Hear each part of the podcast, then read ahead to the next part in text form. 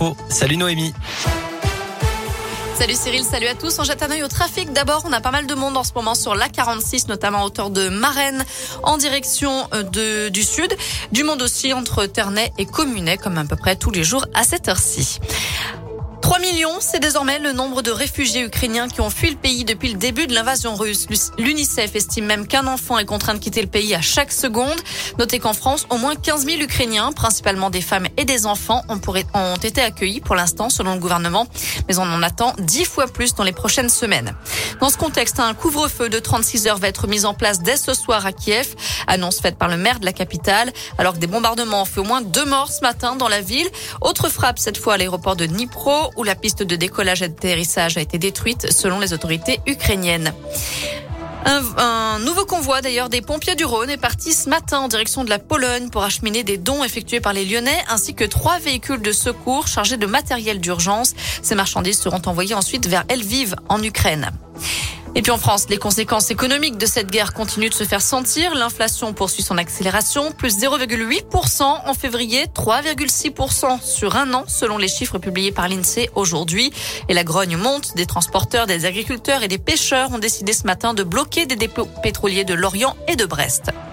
Un vol de plus en plus courant au vu de la hausse des prix des carburants. Trois individus ont été pris en flagrant délit de siphonnage de réservoirs sur un chantier de Saint-Denis-les-Bourg dans l'Ain samedi dernier. L'un d'eux a reconnu les faits pendant sa garde à vue. La marchandise dérobée dans des magasins de sport et d'autres commerces ont également été retrouvés dans leurs véhicules selon le Progrès. Le retour du ciel jaune-orangé aujourd'hui partout dans la région. Des vents du sud qui poussent le sable du Sahara jusqu'à chez nous, colorant le ciel et salissant les trottoirs et les voitures. Ça pourrait durer encore plusieurs jours selon certaines prévisions, mais a priori, pas de danger pour la santé. On vous a mis bien sûr les photos que vous nous avez envoyées sur les réseaux sociaux de Radioscoop et sur notre site internet w w w point radioscoop point com. Une bonne nouvelle en France, le nombre de morts sur les routes a baissé de dix-sept pour cent en février par rapport à février deux mille dix-neuf avant la crise sanitaire. Aux États-Unis, un homme suspecté d'avoir tué deux sans-abri et d'en avoir blessé trois autres à Washington et à New York a été arrêté ce matin. Il est interrogé au sujet de ces attaques perpétrées uniquement sur des hommes qui dormaient dans la rue.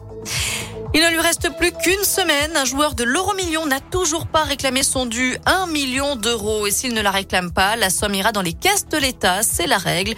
D'ailleurs, d'après l'Express, en deux mille vingt, l'État a ainsi encaissé soixante-dix millions et demi d'euros que les gagnants n'ont jamais demandé à la Française des Jeux. Vous savez donc ce qu'il vous reste à faire. Vérifiez bien vos tickets.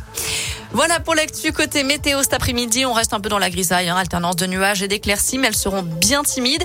Les températures varient entre quatorze et seize degrés. La bonne nouvelle, c'est que demain, on retrouve le soleil et les températures qui grimpent jusqu'à vingt degrés l'après-midi. Merci beaucoup Noémie. Bon après-midi.